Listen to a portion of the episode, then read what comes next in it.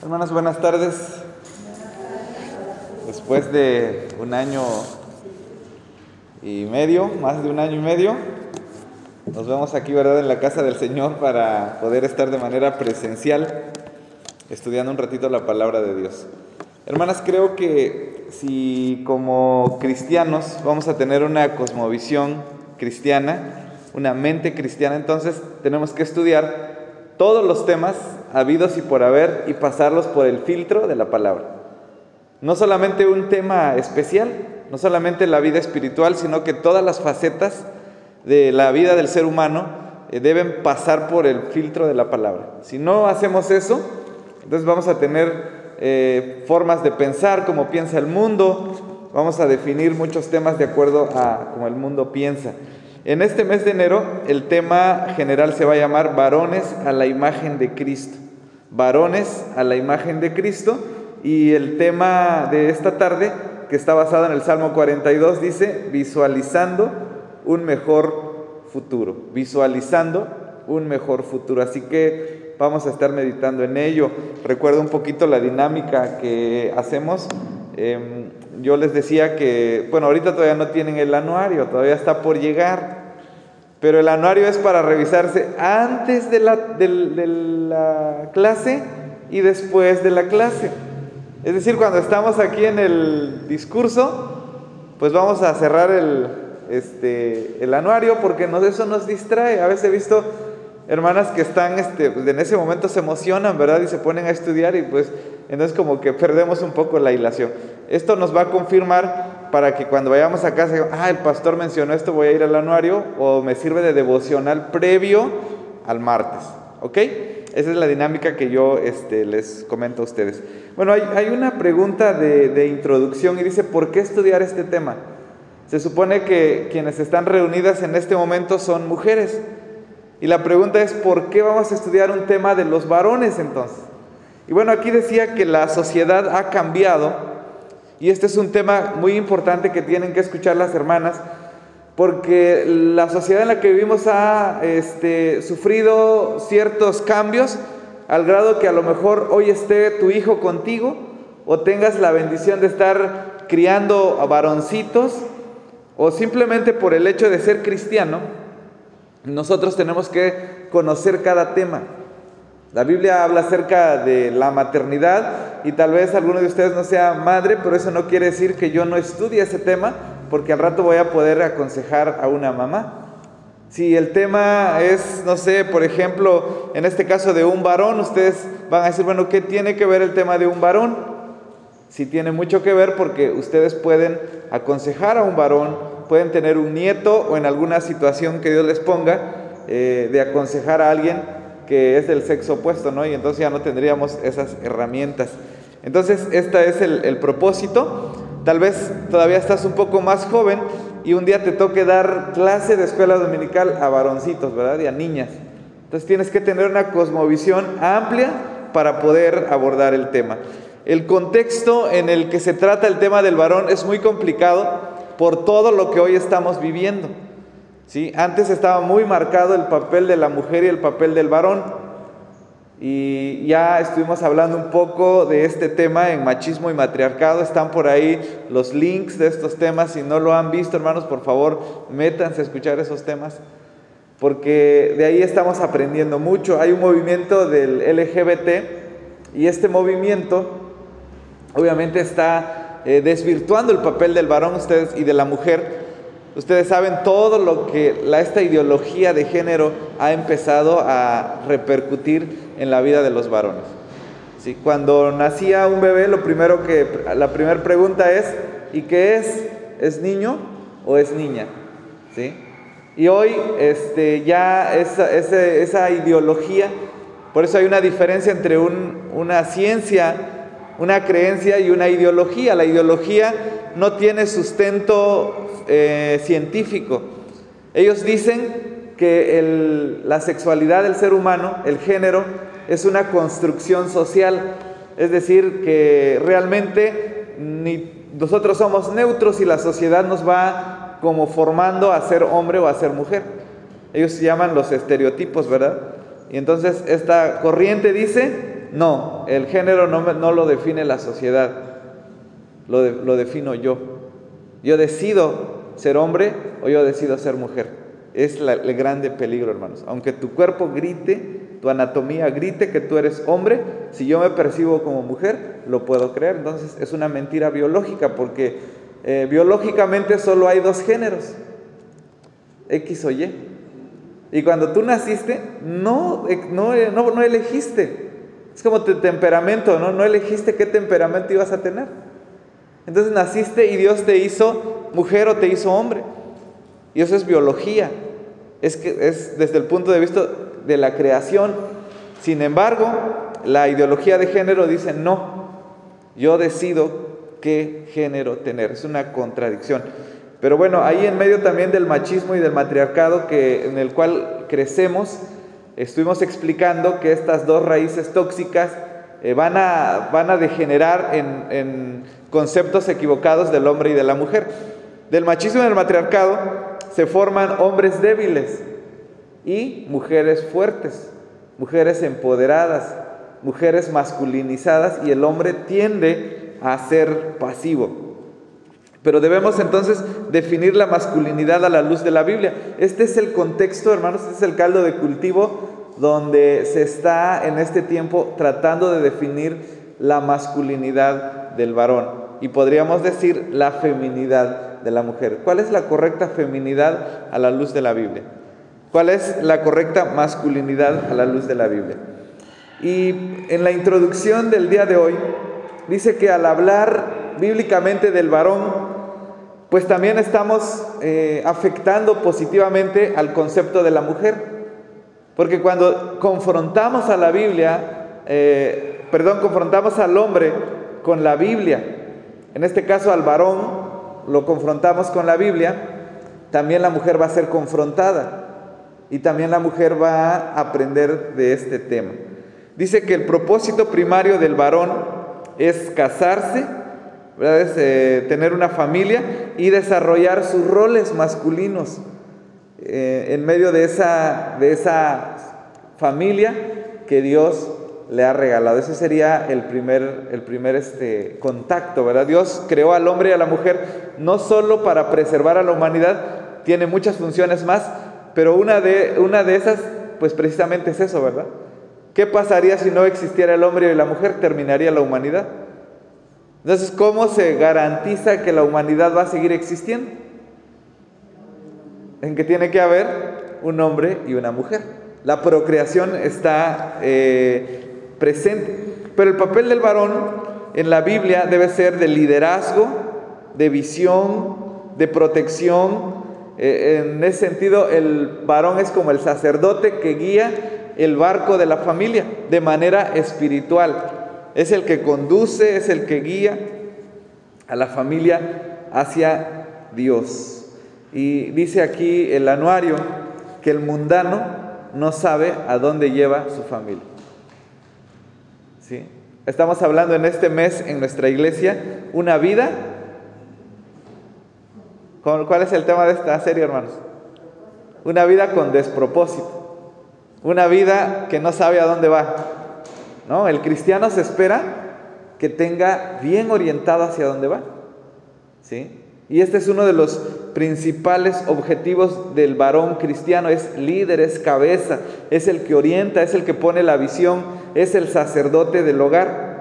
El mundano dice que no sabe a dónde va. Si tú le preguntas a un varón mundano cuál es tu objetivo para este 2021 de manera espiritual para tu familia, no te vas a saber decir. Y ahorita vamos a ver por qué. Y lo primero que dice en esta hora, este tema, que debemos asumir nuestra responsabilidad en el drama que estamos viviendo. ¿Dónde están los varones? Es la gran pregunta, ¿no? Hay un libro por ahí que he tenido ganas de conseguirlo, no lo he podido conseguir porque ya está descontinuado. Y si me ayudan a hacer la vaquita, pues lo compramos, ¿verdad? Se llama este, El silencio de Adán, de un pastor psicólogo que se llama Clive Narramore. Y él eh, habla precisamente que en el Génesis el hombre calla, por eso se llama el silencio de Adán. ¿Dónde está Adán? ¿Sí? Está actuando Eva, está con el enemigo, está hablando, le están convenciendo. ¿Y dónde está Adán? El silencio de Adán, no se aparece Adán. Y el libro habla precisamente de cómo la decadencia ha llevado al, a, bueno, en esta sociedad en la que vivimos, en cierta medida a la pasividad del varón. Dice que debemos reconocer nuestra falta de liderazgo, ¿sí? Si nos ponemos en ese lugar, porque hoy ha llegado a convertirse este, esta idea, esta lucha de género, de sexualidad, porque en gran medida los varones dejamos de hacer lo que teníamos que hacer. A mí me espantó la otra vez que aquí en la iglesia, cuando pasamos a hacer la oración para los ministerios, para los cargos de la iglesia, ni un varón.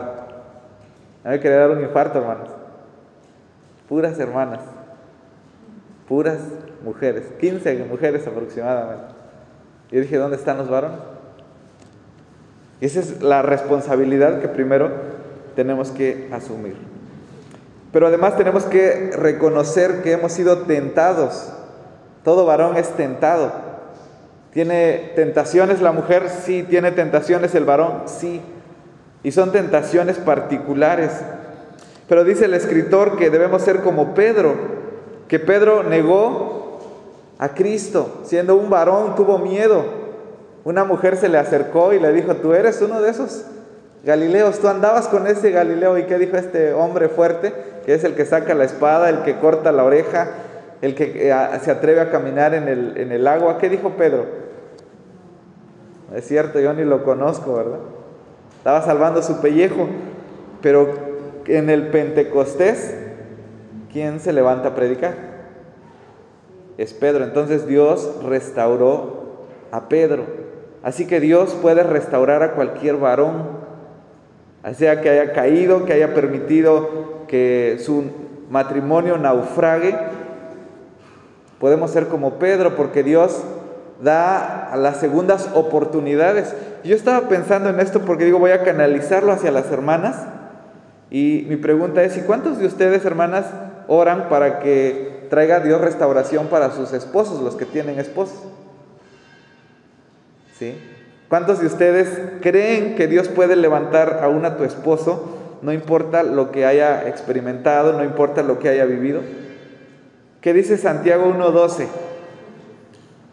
Santiago 1.12.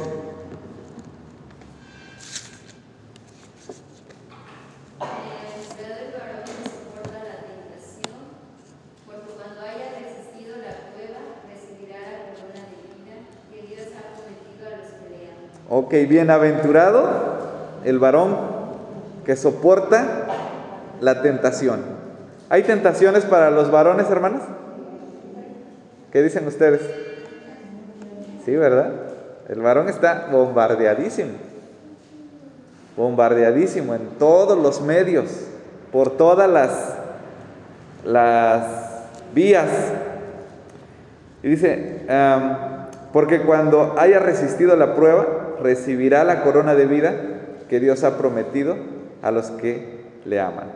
Así que pues hay esposos que están en esa lucha, en esa batalla, y ¿quién, quién va a ayudar a ese esposo que está luchando? Pues es la esposa que va a orar por él, que lo va a motivar, que lo va a alentar a que siga. Entonces, número uno, los varones tienen que reconocer su papel en este drama, en, esta, en este caos, en esta falta de identidad y número dos dice que debemos replantear como varones nuestras metas a futuro. ¿Sí? Dice que debemos dejar un patrimonio, eso es algo que, a los varones les interesa, dar los estudios a los hijos, proveer para el esposo, para la esposa, para los hijos. E, eso es lo que le, le compete a un varón. Por eso un varón se preocupa mucho cuando no hay recursos, cuando no están saliendo bien los negocios. Eso lo deprime, los decae porque pues es algo que naturalmente tiene un nombre, ¿verdad? Quiere proteger, quiere, quiere alimentar a los demás. Ahora, eh, los deseos, queridos hermanos, no son malos. Será malo que un, tu esposo o tu, sí, tu pareja, eh, hablando, ¿verdad? Los que tienen eh, esposos, que puedan desear. ¿Será malo desear, hermanos? Los varones nos dejamos llevar mucho por lo material. Por eso ven en las películas que de pronto las mujeres tienen problemas con su esposo porque ya gastaron los ahorros y se compraron un yate, ¿no? Se compraron un barco, se compraron una moto. Porque la tecnología y todos los recursos materiales, pues como que apelan al varón, el ser humano se deja llevar más por eso, tal vez no tanto una mujer. A lo mejor el varón anhela una pantalla, anhela un celular, un iPhone, un carro nuevo, etcétera, todas esas cosas que el varón de por sí anhela un poco más que la mujer. ¿Es malo desear? ¿Es malo que tu esposo diga, este, me quiero cambiar de coche o... Ok, aquí hay algo bien interesante. Los deseos en sí no son malos. El problema es que el deseo te puede llevar a alejarte de Dios. Se puede convertir en un ídolo. Deseos buenos se pueden convertir en un ídolo. ¿sí? Y cuando ya lo material te aleja de Dios, hay un peligro. Y cuidado cuando los varones estamos solamente enfrascados en lo material. Es ahí donde hay que tener cuidado. Pocos varones en, la cultura de hoy, dice el anuario, tienen objetivos espirituales. Tal vez los objetivos que tiene el varón que no conoce a Dios son meramente objetivos materiales. Una casa, viaje, viajes. Y pues obviamente el que no conoce a Dios, ¿qué, qué quiere tener? Dos mujeres, tres mujeres, cosas materiales que anhela su alma. Y cuidado porque pocos varones quieren darle la gloria a Dios. Por eso como varones tenemos que revisar cuáles son nuestras metas a futuro. Y aquí te tengo una pregunta, te la voy a adelantar, lo tengo hasta el final, pero dice, ¿conoces cuáles son las metas de tu esposo? O de tu sobrino, de tu nieto, ¿Qué, metas está planeando, están planeando como, familia? no debemos conformar nuestras metas, no debemos conformarnos con las metas materialistas, sino que también debemos trazar metas que tengan que ver con buscar a Dios. decíamos que el varón sin Cristo es, es mujeriego, quiere tener el control, quiere tener cosas, quiere tener posesiones, quiere tener el control, quiere tener el gobierno. Sí, es lo que naturalmente está anhelando. ¿Qué anhela el salmista en el Salmo 42.1?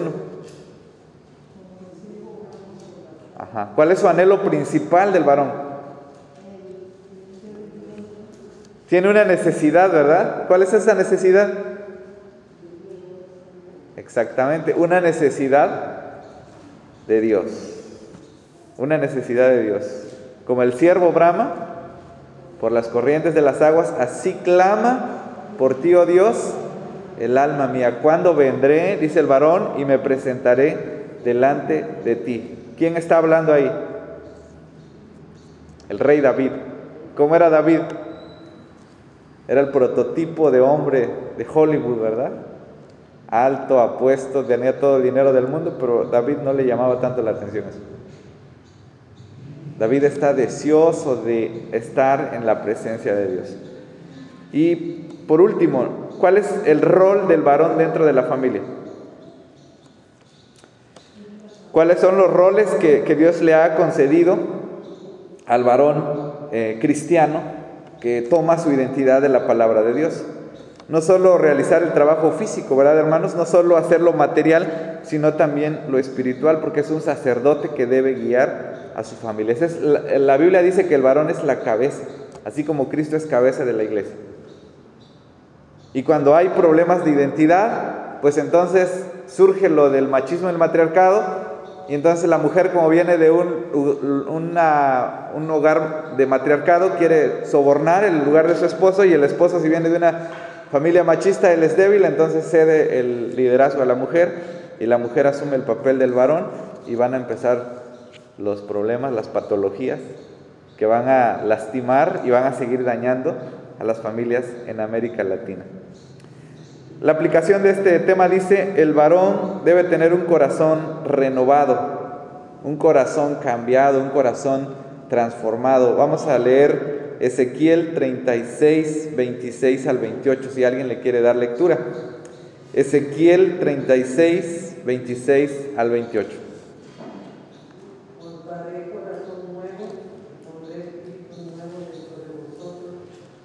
quitaré de vuestra carne el corazón de tierra, y os daré un corazón de carne, pondré dentro de vosotros mi espíritu, y haré que andéis en mis estatutos, y guardéis mis preceptos, y los pongáis por obra. Gracias, hermana.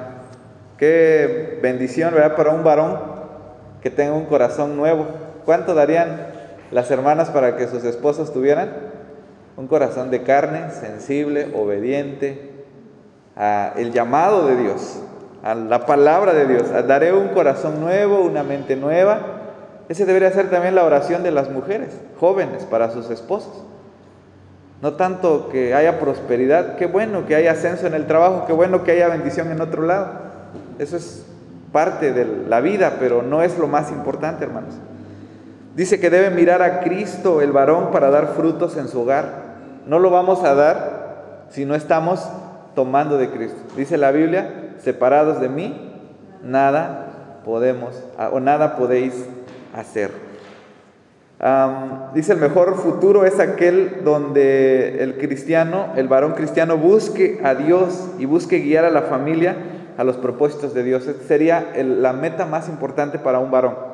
Decir, Señor, en el futuro quiero buscarte y quiero guiar a mi familia a los caminos de Dios. Y bueno, voy a hacer unas preguntas. La primera pregunta dice, ¿cuál es tu papel como esposa para contribuir a una identidad bíblica de tu esposo? O nada más, todo, como todo se habló de la responsabilidad del varón, amén, y todas contra el varón, ¿verdad? ¿O cuál es tu papel como esposa? ¿Cuál creen ustedes, hermanos, que puede, puede llegar a ser tu influencia como mujer de Dios para que tu esposo también esté buscando lo espiritual? ¿Creen ustedes que influye a una mujer o no influye? Ahí está Adán y Eva, ¿no? ¿Cuánto influyó esta mujer al grado de que primero comió del fruto y después se lo dio? Por eso de ahí el estigma aunque están equivocados, pero de ahí el estigma que la mujer es la mala, ¿no? Bueno, el responsable fue Adán, pero también Eva influenció. Entonces, ¿cuál será tu papel para que tu esposo esté ausente, para que tu esposo no esté buscando a Dios? Deben motivar, hermanas, a sus esposos a que busquen a Dios. El varón a veces es cuerudo, decimos en Chiapas, ¿verdad? Es testarudo. Pero la mujer tiene que, pues, yo sé que su papel es el papel es del varón, pero la mujer puede influenciar en su esposo. ¿Conoces cuáles son las metas de tu marido, tanto materiales como espirituales? Bueno, esta pregunta aplica nada más, ¿verdad? Para quienes tienen esposo en este momento. Si no estás divorciada, si no tienes, si eres viuda, si no, no aplica. Entonces, ay Señor, gracias. Pero bueno, sería un consejo que a lo mejor tú le podrías dar a tu vecina, a tu sobrina, no sé, a tu nuera, exactamente. Dice, tercera pregunta, ¿oras por tu esposo? Sí, hermanas, oramos por, bueno, les pregunto las hermanas, ¿oran por sus esposos? Sí, bueno. ¿Eres una mujer materialista o eres una mujer espiritual? Esta pregunta es para el varón, obviamente, ¿no? ¿Eres un hombre materialista o eres espiritual? Pero pues ahorita no hay, no hay muchos maridos aquí. Entonces, hermanos, ¿esto hacia dónde caminamos? ¿Qué es lo más importante? Ahorita que di machismo y matriarcado, el hermano se hizo un estudio psicológico del niño y dice que a los tres años el niño puede definir quién manda en el hogar. ¿Qué es lo más importante? A los tres años el niño ya sabe qué es lo más importante en el hogar si son las cosas de Dios, si es lo material, si es el carro, si es la casa o si son las cosas de Dios. Ahorita hice una entrevista por parte de la escuela a la hermana Magali y yo, y yo le decía que, cuál sería el consejo que le deberían dar a los, a los padres para un aprovechamiento de sus hijos. Y ella decía que trabajen en la primaria, en la secundaria, porque en la prepa ya los hijos llevan una formación. Si no aprendieron en las primeras etapas va a ser muy complicado. Ahora, si no se enseña la palabra de Dios en las primeras etapas, pues cuando lleguen a ser jóvenes, pues te va a decir el joven, ya no quiero, ya, tengo, ya soy mayor de edad. Pero hermanas, yo creo que, no sé si les habló Dios, pero cuando habla, como dijimos, cuando confronte la Biblia al varón, ¿quién va a salir confrontada también? La mujer. Y cuando confronta Dios a la mujer, el varón también sale confrontado. Así que pues nuestra oración es que estos temas, de verdad hermanas, a mí sí se me hace muy interesante